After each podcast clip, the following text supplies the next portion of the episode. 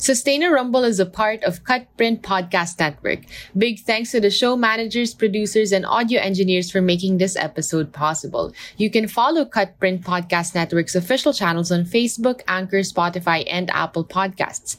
And also browse through their awesome lineup of podcasts you'll surely get obsessed with. Before we, we really segregate the waste, but for now we're we're in this uh, restarting period because many people, my family for example, they always say, pagsamahin na yan because hindi rin naman pinaghihiwalay yan sa landfill din naman ang ending niyan. Most of it is true because we don't have the capacity yet for processing. So it's a pending issue with all LGUs. That's Jason Villeza. He's an environmental management specialist and a climate reality leader. We worked with Jason and other climate reality leaders in 2020 when we did a special coverage of Klimatotohanan segment on misconceptions about climate change. The Philippines, with a population of 112 million, is producing over 21 million metric tons of garbage every year. Our waste management issue in this country has truly been wreaking negative effects, both to environmental conservation and to our public health. The country's weighted average per capita generation is 0.4 kilograms, wherein the garbage we produced last year was about 21.4 million metric tons. This is all the while lacking the widespread, consistent, and systematic practice of segregating wastes in each household, and the insufficient number of material recovery facilities in the country as opposed to what was planned in the year 2001 when it was passed into law. The average ratio of material recovery facilities and barangays in Metro Manila is roughly 0.71. This is coming from the 10 year solid waste management plans made during 2014 by the LGUs in Metro Manila. This means that there are less material recovery facilities than there are barangays in Metro Manila. In RA 9003, each barangay is required to have their own MRF. So this roughly answers why we have waste leakage in our waste collection system. That is Angela Aquino. She is a senior science research specialist at DOST's Project Iwasto and a climate reality leader who's a valuable contributor in environmental awareness in the country. Apparently, waste management goes beyond just the reduce, reuse, and recycle practice that we're taught in school for children to follow proper waste disposal. That is only the very first step in disposing the goods that we have oh so loved and now retiring them after serving us good months, years, or even just a moment of use. In the hierarchy of culture change, the very first step starts with infrastructure. Infrastructure is not limited to built structures though. Infrastructure can also mean the enabling mechanism for people to properly and easily follow protocols and understand why such protocols or rules are being implemented. This is Sustainer Rumble, the podcast that explores critical issues on sustainable development in the Philippines. I'm Chantal Nieto. I am Jonas Marido Bloom. And I am Siki Asinas. In this episode, we explore why the Philippines has a poor waste management system. Waste disposal.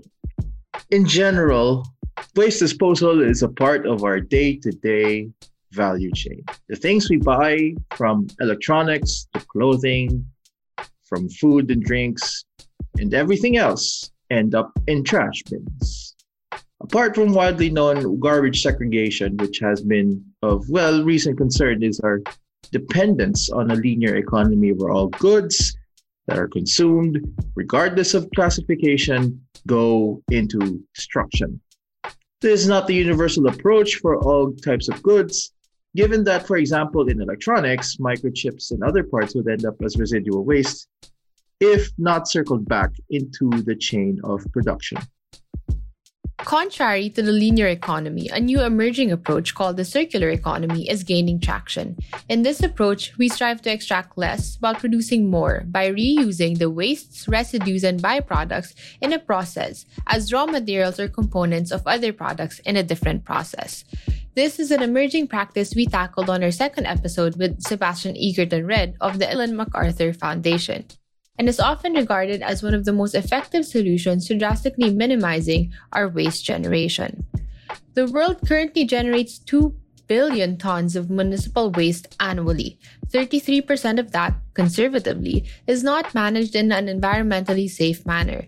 This is a legitimate concern, especially for emerging economies such as the Philippines, where waste generation is seen to double as brought about by a continuous rise in commercialization without sufficient infrastructure to sustainably manage the products and byproducts of the value chains that come with it.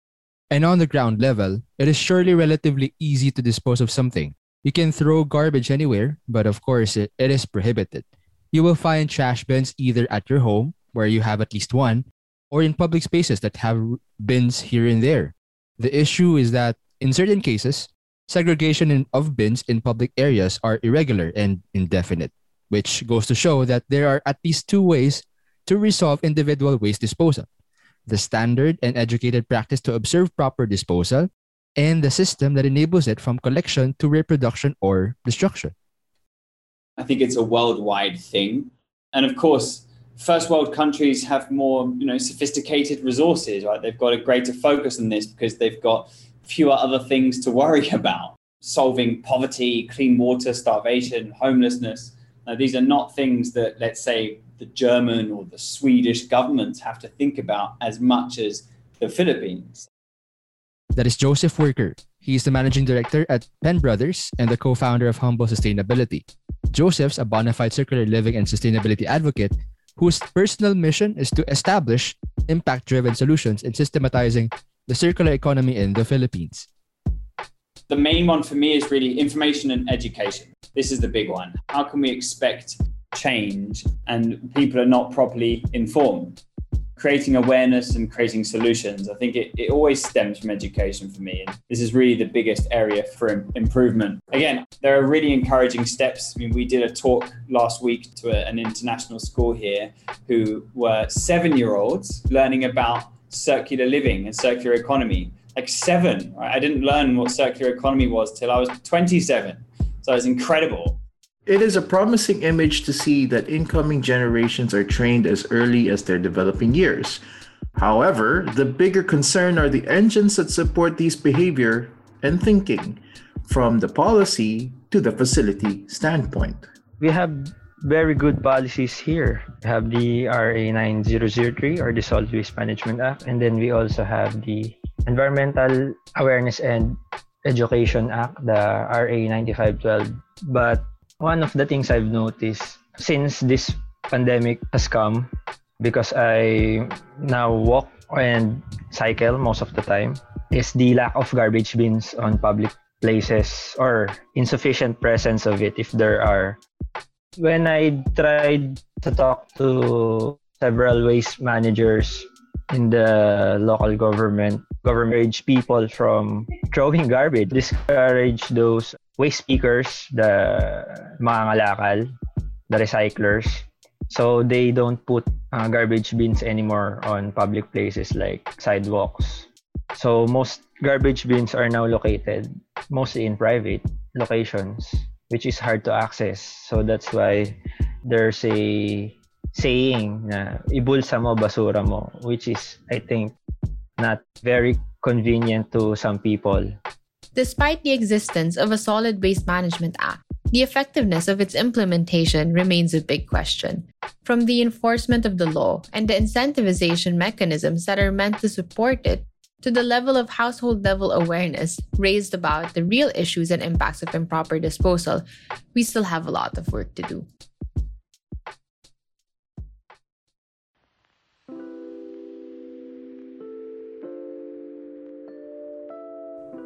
You know what, guys?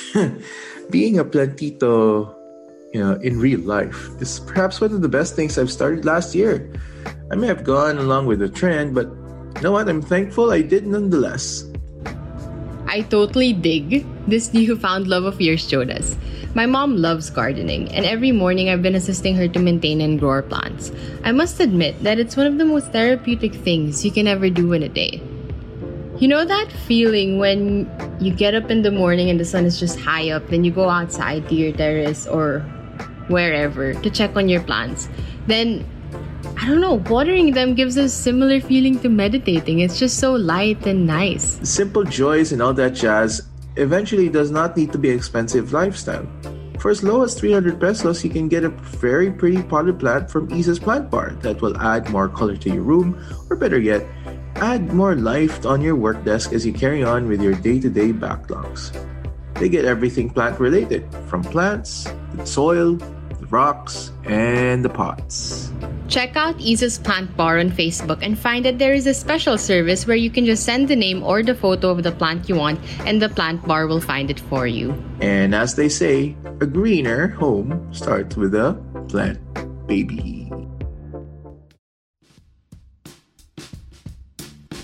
If you would look at the 10 year solid waste management plans that my team just recently studied, so there are a lot of IECs in their 10 year solid waste management plans. And if you would look at social media, there are a lot of posts regarding proper solid waste management. So I don't think there's a lacking in information, but I think there's a lacking in further understanding on how this kind of education affects the people. For them, it's something that detached from their day-to-day lives. Also, in regards to policy, if you would read again RA 9003, which is now 21 years old. It's of legal age now. So, and it's implementing rules and regulations, ordinances in different LGUs.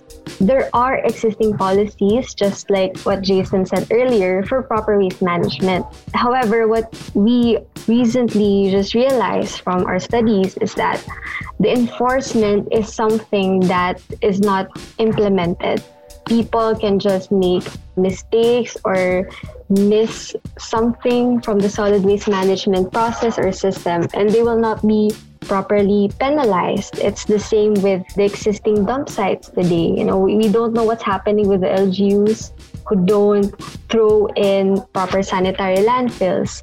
We're not sure if they actually follow their diversion rates it is alarming that despite the constant increase in the waste that we produce, there is an insufficient number of recovery centers needed to collect and process disposed goods in systematic ways.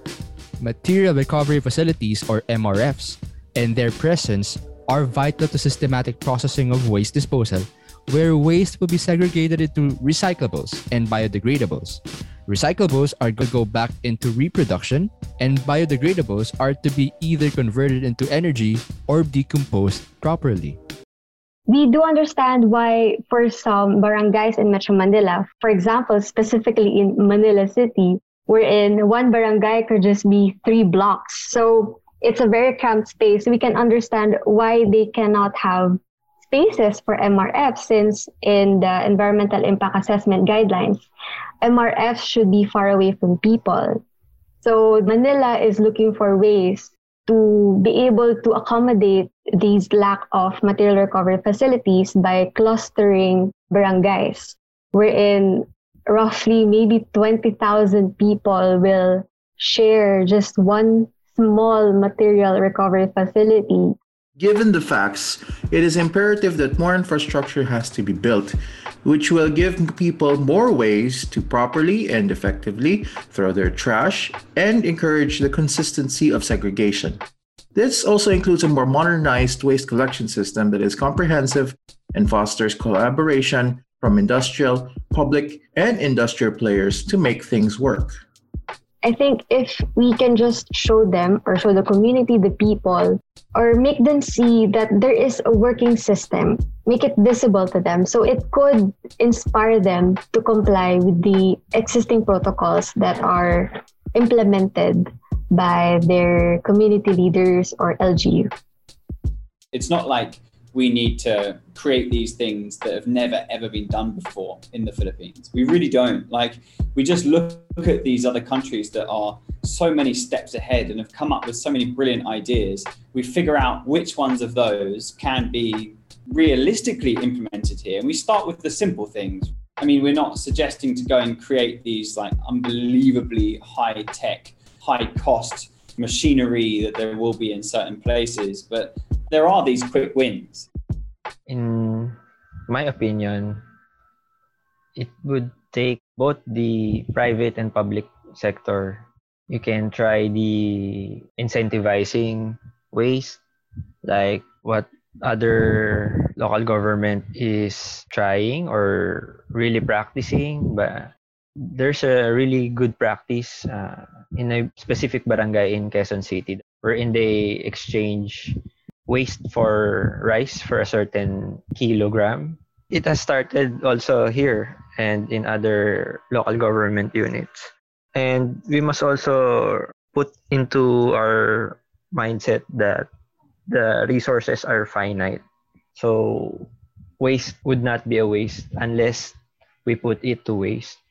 Still to come on waste in the next episode of Sustainer Rumble. Junk shops, recycling companies, buyers, like there is this enormous ecosystem. And you know, this is just one of the things we've really been trying to tackle with Humble. Like we're literally, our whole vision is bringing that ecosystem online and professionalizing that and not taking business away from them, but actually empowering them and helping them being able to connect with one another. This waste scare is just among the many challenges that are making us revisit the methodologies and regulations we have in place. What can we do to process every inch of trash in a way that benefits the economy, the people, and the planet? How can we use waste collection and disposal to create new supplementary livelihoods for people?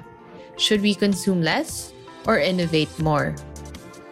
Tune in on the next episode to know the answers. In the meantime, do follow us if you like the things that we're talking about and share this episode to your friends that are also passionate about waste. Check out our socials that are linked in the description box and join our community group on Facebook to get first dibs on everything sustainability.